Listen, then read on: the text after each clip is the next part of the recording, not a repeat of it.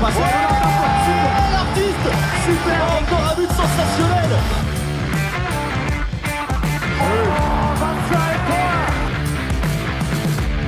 A brilliant follow-up play by. Oh my goodness me, what a shot. Sagosen. Sagosen setter det hen! Han setter den! Vi er i semifinale! Hello, everyone, and welcome to the Uninformed Handball Hours Morning Club. It's Chris O'Reilly here, and usually these podcasts are for our Patreon subscribers only. But every now and then, we throw one of them out into the wild to give everyone a taste of what we do on Patreon with the bonus content. And because of the reaction that this story is getting, uh, we thought it would be worth sharing this uh, for free with everyone as well. And this one is all about Cameroonian players disappearing from the national team, both before the World Championship this year and also a bunch of players who left during the World Championship two years ago. Uh, the players who were in the squad before this World Championship, Benedicta Manga Ambassa and Mariana Batamag, were included in the squad. They played some test matches in Cannes, in France. Their last test match against Senegal on the 26th of November, they played. But by the time they played their opening match of the World Championship against Montenegro on the 30th of November, neither were in the squad, neither were accounted for, and Cameroon ended up playing that game and every game so far with 14 players. Two years ago, five players ended up leaving during the championship Jasmine Yotuchum, Clarissa Madufang, Michelle Ekobena, and Emily Mvoa all were part of the squad and left at the same time. And a fifth player then, a couple of days later, Giselle Nkolo, also departed. Uh, I wrote an article for Go Handball, which is the new English language site run by Handbollskanalen, a really popular and uh, fantastic website in Sweden. And the, the story was uh, picked up in a lot of different places throughout Sweden and in other countries as well on newspapers and websites uh, before Cameroon faced Sweden in the first game of the main round. Uh, this Cameroonian team has just made history by reaching the main round of the World Championship for the first time. But there is this uh, underlying story uh, which gives a real sad element to uh, what is happening to these players and what the conditions they have to deal with while they try to compete with the world's best. And in order to, to get a bit of uh, context on this story and to get some insight, uh, I managed to get in touch with a Cameroonian freelance journalist, Leocadia Bongben, who has been working on women's sports for a number of years. Once upon a time, she was the press officer for the Cameroonian women's football team and has been following this team throughout the years as well. And a big thanks to Sister Speak, an organization which promotes women's voices and stories in Cameroon, who I got in touch with, and they brought me together with uh, Leocadia Bongben straight away. So thank you to them, and uh, thank you to Leocadia uh, for this chat. Thank you so much for agreeing to, to chat as well. Sister Speak and yourself have been very quick to uh, to be in touch about it, and I think it's a really um, interesting topic. And I felt the only way to really get some perspective on this would be from from people and women in uh, in Cameroon who who have a a real idea about what is going on. So it's really nice to to get some perspective from you. So I appreciate that. Okay, so we could dive into it, Bongben. And uh, you know this this Cameroon side are making history in Sweden at the moment. They've just um, qualified for the main round of a World Championship, but with uh, what seems like a huge caveat in the fact they only have uh, 14 players there, and it's it's something which already two years ago came to my attention while I was in Spain at the World Championship when uh, four players and then seemingly a fifth player had left the squad. And even though I haven't seen any specific reports on it this time, it seems like something similar has happened in the preparation for this event. So maybe you can give me a bit of uh, of your insight into that. Yeah, I've been following this team since I follow a lot of uh, women's sports, and I know uh, they've been in Caen in France.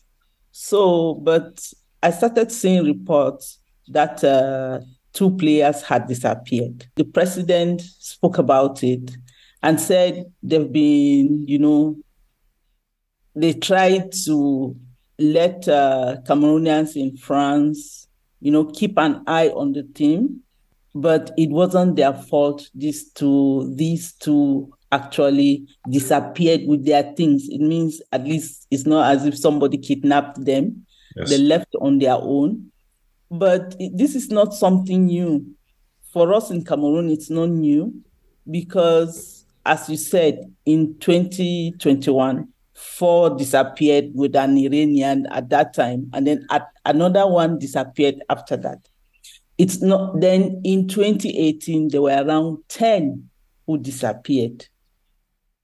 And it's not it's not specific to handball.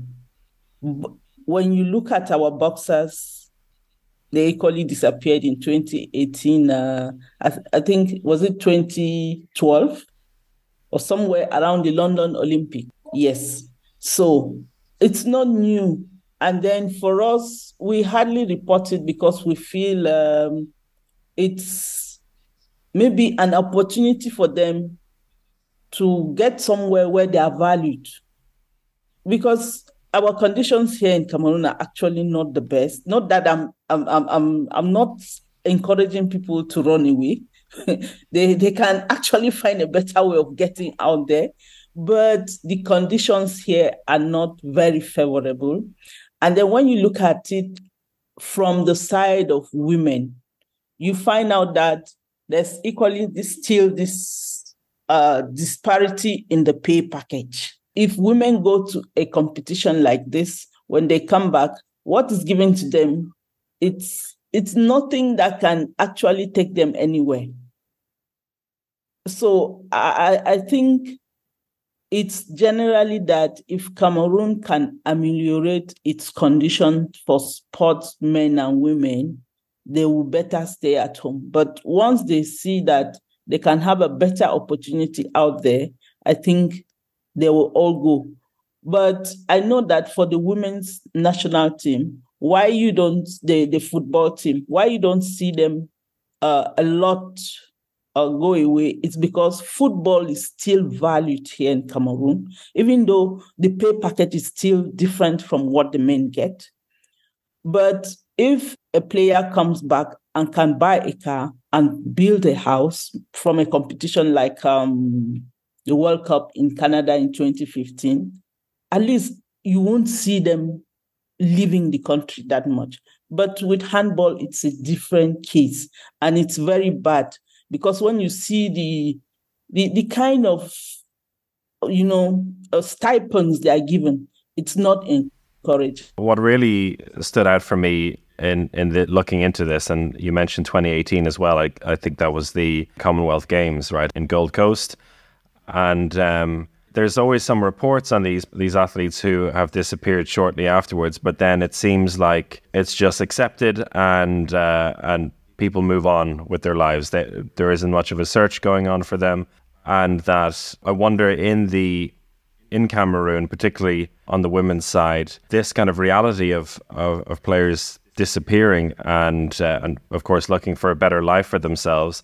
Is it a case of then okay, we we try not to say too much about it because we don't want to um, to get them in trouble, or um, that it's it's almost better for them that if they go under the radar somewhat uh, and disappear. You know, we report about this like maybe it has just happened, mm-hmm. but there is no follow up in seeing really what happened after that.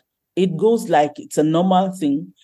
But I also think that the host country where these players disappear, they are able to even track them down better than us. Yeah. But they don't.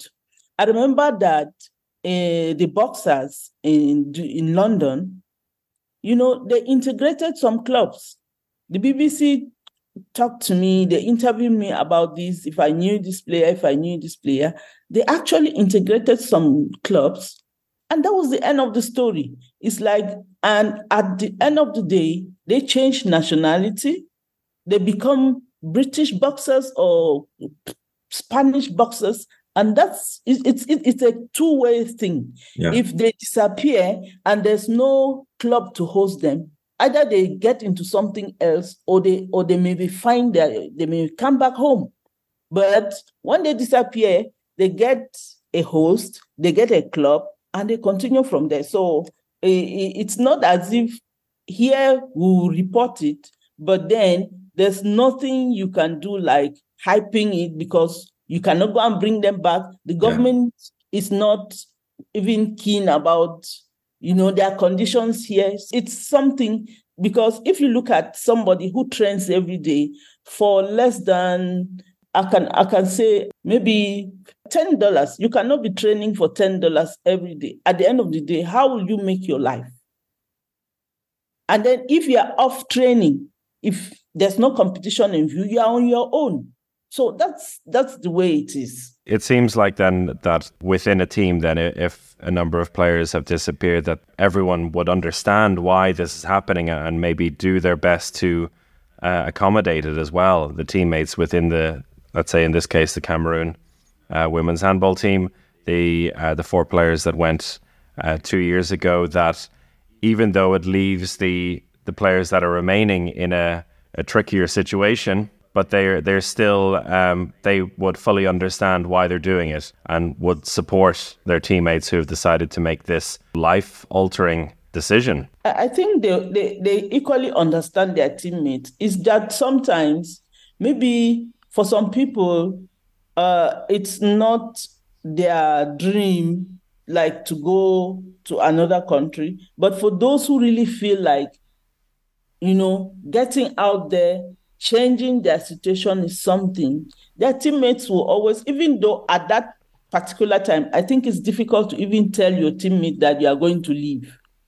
Those who leave are those who have planned this quietly before and won't tell their teammates. Even though if when the teammates hear this, they'll certainly just support them because there's nothing they can do. If they had their way, I'm sure they will equally leave. But if a whole team would go somewhere and leave it, it's equally bad for the image of the country.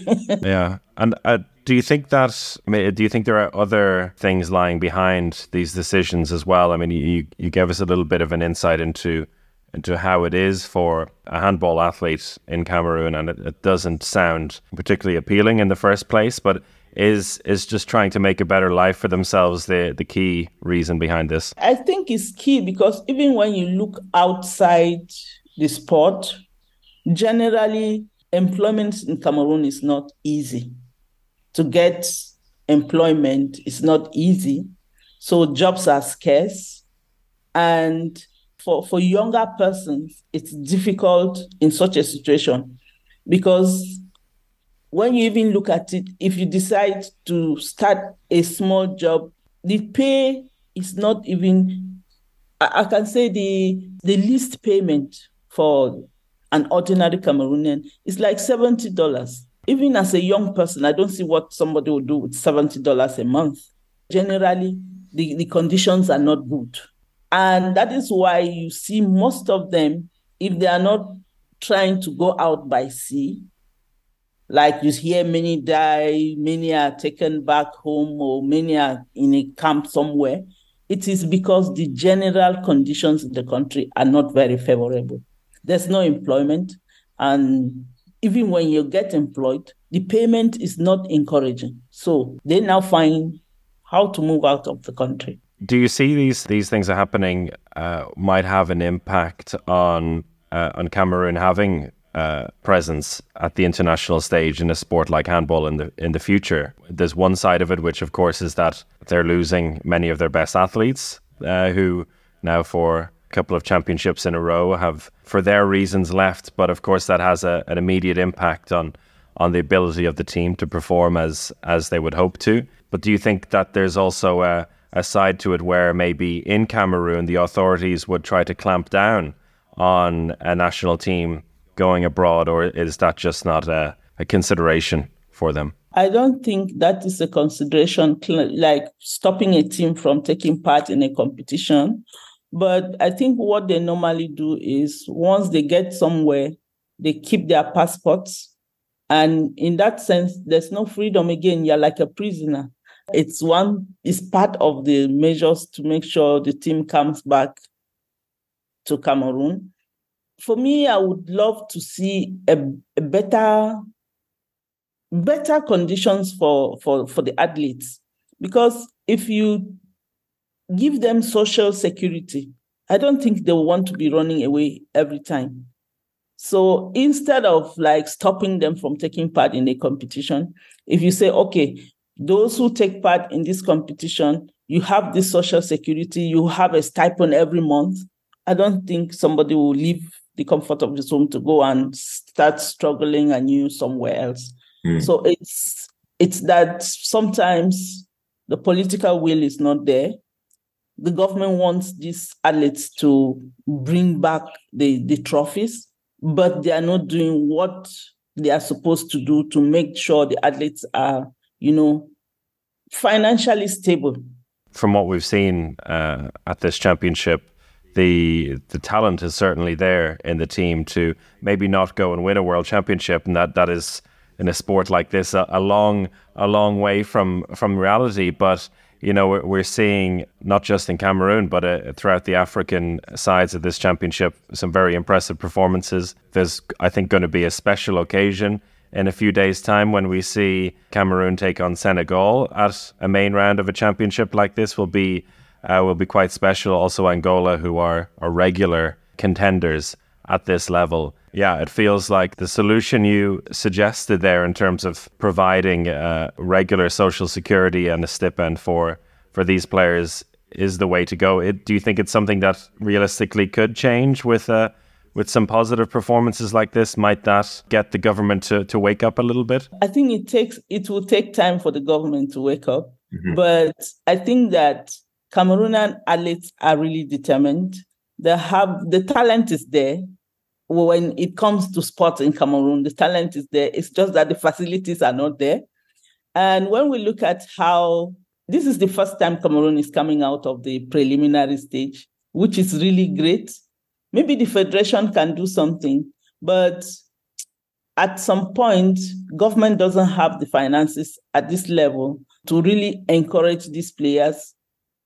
And if there was something to, to, to have been done, if you say, okay, when the men go out, they have this amount, let the women to also have this. I think it will encourage these girls because most times it's the women's sport that is taking center stage and when the men are not there, but they don't have that kind of treatment. It, notwithstanding, you still find out that mentally they are ready to give in their best so if Cameroon can even reach the quarterfinals, is is is is good, you see. But it's it will not significantly, you know, push the authorities to to to like do something significant. I think I've said it all. The sports in Cameroon, there's talent. On the women's side, they really try their best, but it's left for the authorities to do their best for the for the for the women to to thrive. That's all I can say. yeah. Thank you so much for that. It's really interesting. And uh, yeah, hopefully we can help to spread some awareness as well of the need for for continue or more support, not continued, some support for uh, Cameroonian women's athletes. Telling you, thank you. bye bye. Thanks again to Leocadia Bongben. Really fascinating stuff. And uh, this story, I think, speaks for itself. Cameroon played their opening game of the main round last night. They were comprehensively beaten by Sweden 37 to 13, but the fact that they've reached this stage of the competition is already a huge achievement in itself and when you hear about the the conditions and the the reality that this team has to face uh, the results in the court are almost secondary but a really nice insight from Leocadia Bongben. Uh, my thanks to her and to Sister Speak again. And thank you for listening as well. And if you enjoyed this morning club and feel like you want a little more content, including these short podcasts every week, and you want to support the Uninformed Handball Hour in the work we're doing? Well, you can do that on Patreon. There's many different levels to get involved in and support the podcast. A bunch more people have joined in the last few days, which is really nice to see as we cover this Women's Handball World Championship in more depth. We'll give them a shout out in the next full podcast. But until then, everyone, thank you and goodbye.